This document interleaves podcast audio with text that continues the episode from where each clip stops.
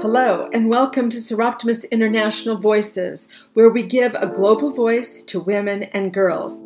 SI Voices is a space where women's stories and issues are heard as we celebrate 100 years of our remarkable organization. We will reveal and rediscover the history of our global movement while educating and informing on many of the key challenges affecting women and girls today. Hi, I'm Dawn Marie Lemons, a proud member of Soroptimist International for 38 years, and I'll be your host today. Joining me are Sharon Fisher, who's the Soroptimist International president, and Lisa Mangiafico, who's been the Soroptimist International of the Americas archivist since 1993. My first question is for President Sharon. Please tell our audience who Soroptimist International is and what are our major issues. Well, in over 120 countries, you can find the faces of Soroptimist members. We volunteer in local communities to improve the lives of women and girls through project work. By increasing access to education, by overcoming human rights violations, and by empowering those who are often not heard, we truly do make a difference in the lives of women and girls. And also, as an NGO with general consultative status at the United Nations, Soroptimist International is actively engaged working to influence global policy. Half of our world is made up of women and girls, and yet, in many countries, they are unable to go to school. Violence against women and girls is at a pandemic level Conflict and environmental challenges are increasing the vulnerability of women and girls, and all of these issues require a global solution. Soroptimist International thinks globally and acts locally, and we believe in a world where women and girls can reach their full potential and achieve gender equality. Wow, it looks like we have our work cut out for us, President Sharon. So, Lisa, you're our historian. So tell us why and how Soroptimist was started. Our Soroptimist origin story actually has an interesting beginning because it includes a gentleman, Stuart Morrow, who had in the past organized Rotary clubs. He walked into the Parker Goddard Secretarial School in Oakland, California in search of potential members for the club he was organizing, presuming the school was owned by men. Instead, he found Adelaide Goddard and Mabel Parker were the co owners. He explained his mistake, but the owners remarked they would be interested in joining a club for women if he ever considered forming one. And that set the idea in motion.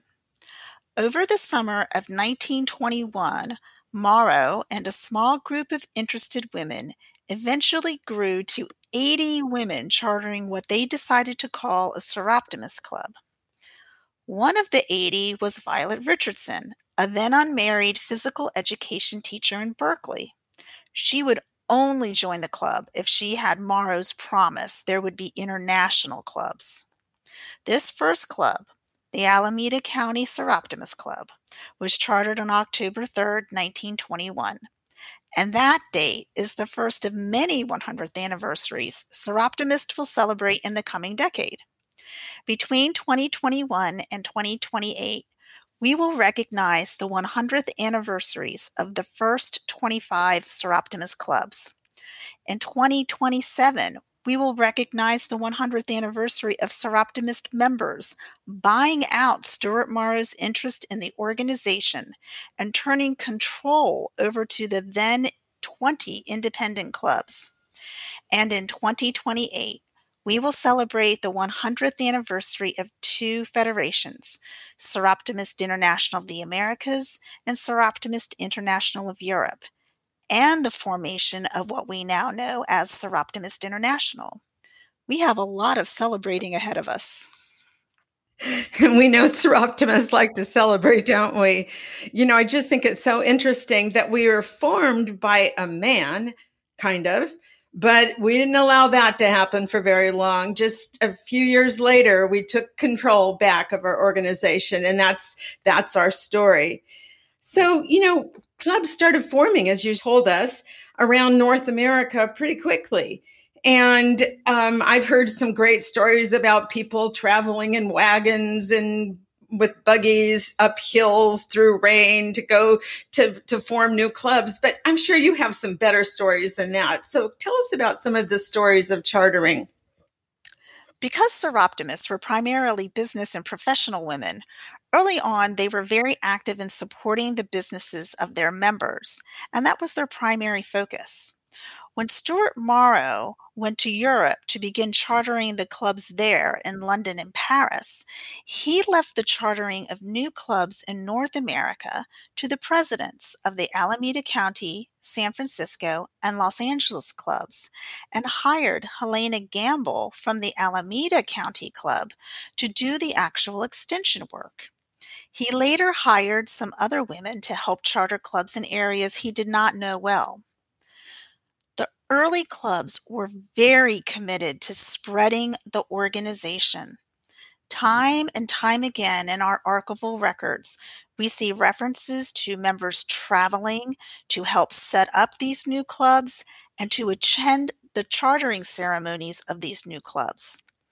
This tradition took root when Violet Richardson, the first president of the Alameda County Club, went to the chartering ceremony of the San Francisco Club in 1922, accompanied by other Alameda Club members. Sometimes members traveled hundreds or thousands of miles to attend a charter ceremony. There are references to members from California traveling to the chartering of early East Coast clubs, and there are even references to North American Soroptimists attending early club charterings in Europe? Well, I'll tell you what, I think any of us that have ever gone to a chartering remembers that experience. And my most recent one was in Budapest. And man, was that an event! It's so fantastic to experience another culture, to experience another language, and understand that we're all in the same organization. It was just thrilling. So we've already heard that Soroptimist started growing internationally, and uh, the first club in Europe was in Paris. President Sharon, you're from Canada, and the first club in your country was in Vancouver in 1926, I believe. Um, tell us a little bit about that chartering. Our Vancouver club was chartered in April 1926, and the charter celebration was a grand event at the Hotel Vancouver in the rooftop ballroom. And it said this grand affair had many visiting Soroptimists from other clubs traveling great distances to share in the excitement of welcoming a new club to the organization. I've seen pictures and news clippings from this event that show formal gowns, white gloves, and hundreds of people in attendance. Some of those charter members went on to take leadership roles in Soroptimist in those early days. The club hosted a 90th anniversary event in that very same ballroom a few years ago, and they're already preparing for their 100th anniversary in 2026. Oh, that will be an event to attend, I'm quite sure. Well, service is the hallmark of our organization, and I, for one, can say that's absolutely why I joined. And yet, it wasn't the first reason we started as an organization, but it did start pretty soon, right after we started chartering. Lisa, what were some of the first projects that Soroptimist worked on? Absolutely. In several clubs, it took a year or two for the service model to take root. And when it did, the clubs worked on advocacy, environmental work, alleviation of hunger and poverty in their local communities. There are also numerous references to Red Cross donations and even international disaster relief in the aftermath of the horrific 1923 Great Japan earthquake and firestorm in the Tokyo Bay area. But in these early clubs, we continuously see references to service related to women and girls scholarship for girls in high school to attend college, funding for mature women to be able to afford education or training in a profession while paying for living expenses. Vocational guidance was provided by numerous clubs, which is not surprising given that members were in business and professions and wanted to assist the next generation of business and professional women plan for their careers. Early clubs established girls' summer camps and sanitariums for young women and girls suffering from tuberculosis. Another club bought five homes that they in turn sold to widowed and singled mothers who would not have qualified for a mortgage on their own. The work of these early clubs was very progressive and amazingly focused on women and girls. So, World War II was a pivotal time in the world and also, of course, for Soroptimists. By that time, Soroptimists had become Soroptimists International, and there was a wish of Soroptimists in North America to help their European sisters. Lisa, could you tell us about one of the projects that came out of that time period, the Founders Pennies? This is actually one of my favorite Soroptimist stories.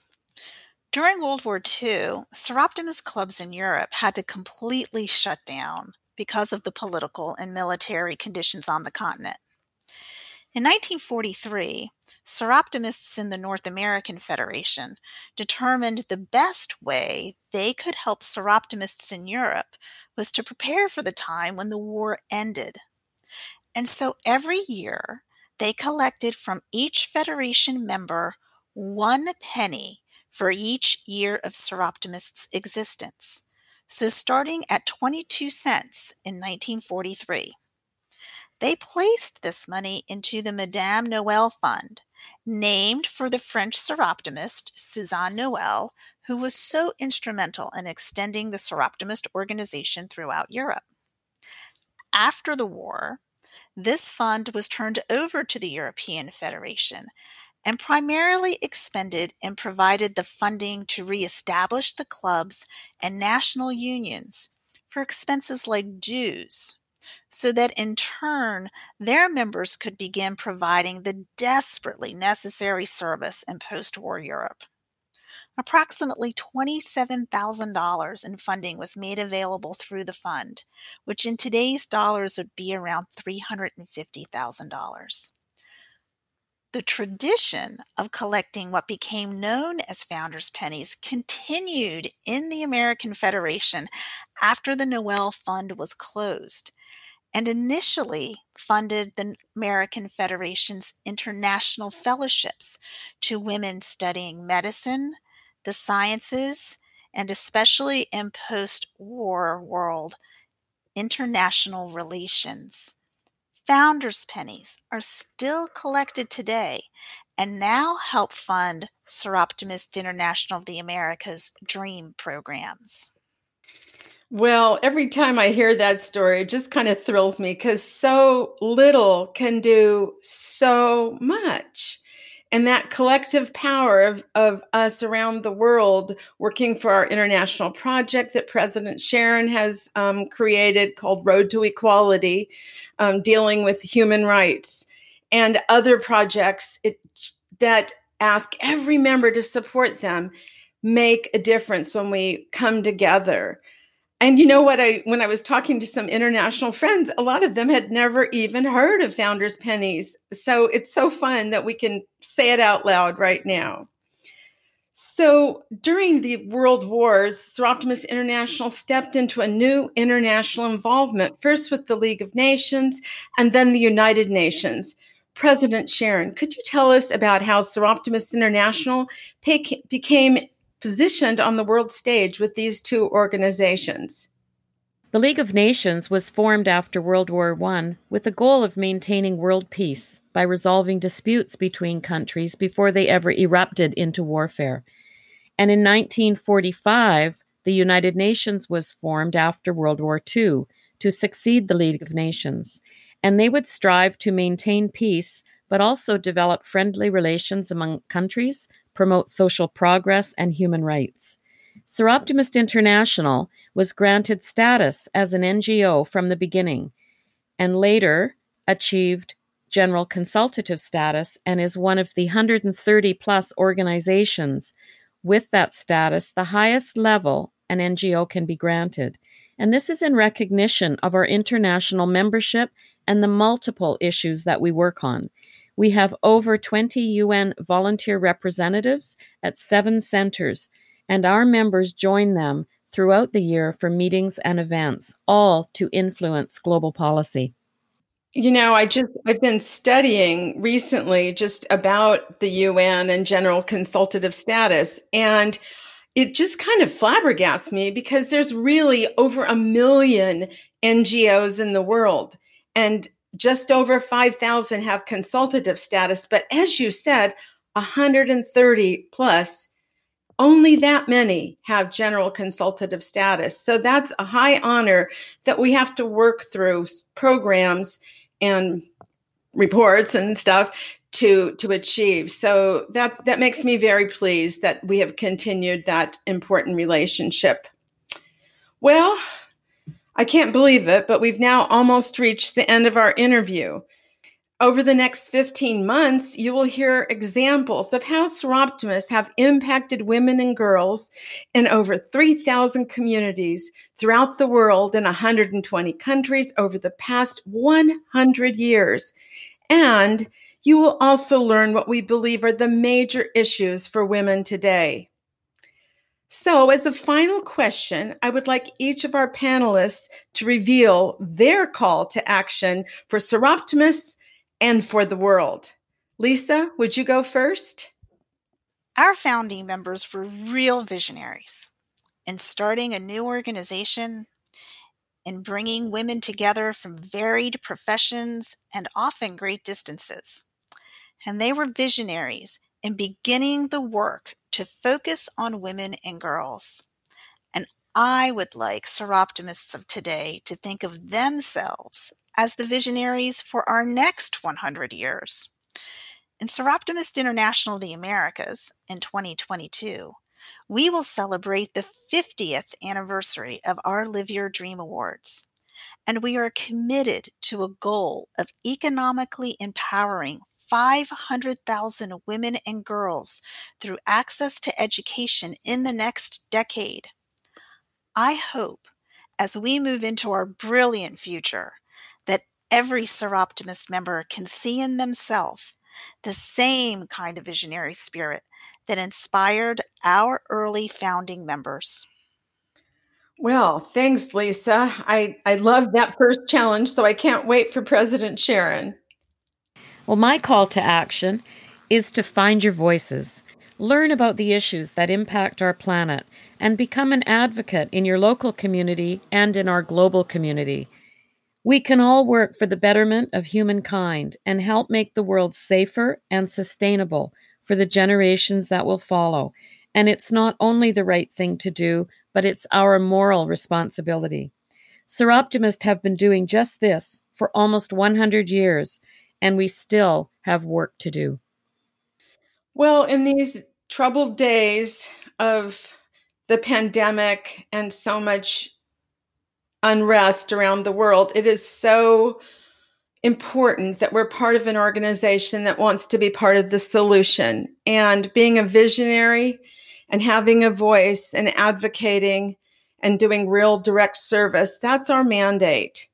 So thank you both. I know there's a million other stories you could have told, but we wanted to kind of tease people today about this podcast series and what they can learn as they're on the move, um, because we know that Soroptimists don't sit tight very often. So, thank you so much for joining me, President Sharon and Lisa. You have just brought wonderful information, and you, our listeners, have heard about our bright past and, and certainly some challenges for a brilliant future. We learned a little bit about our history today and what we want to work for. So I hope you enjoyed it as much as I did. And guess what? We're coming back in two weeks. Join us for our next podcast in two weeks. Tough women, tough topics. Thank you so much. You've been listening to SI Voices, a podcast hosted by Soroptimist International. Follow us on social media for our latest news and updates at Soroptimist Global on Facebook and Instagram, and at Soropta Tweet on Twitter. You can also check out our website, soroptimistinternational.org. Please join us next time on SI Voices.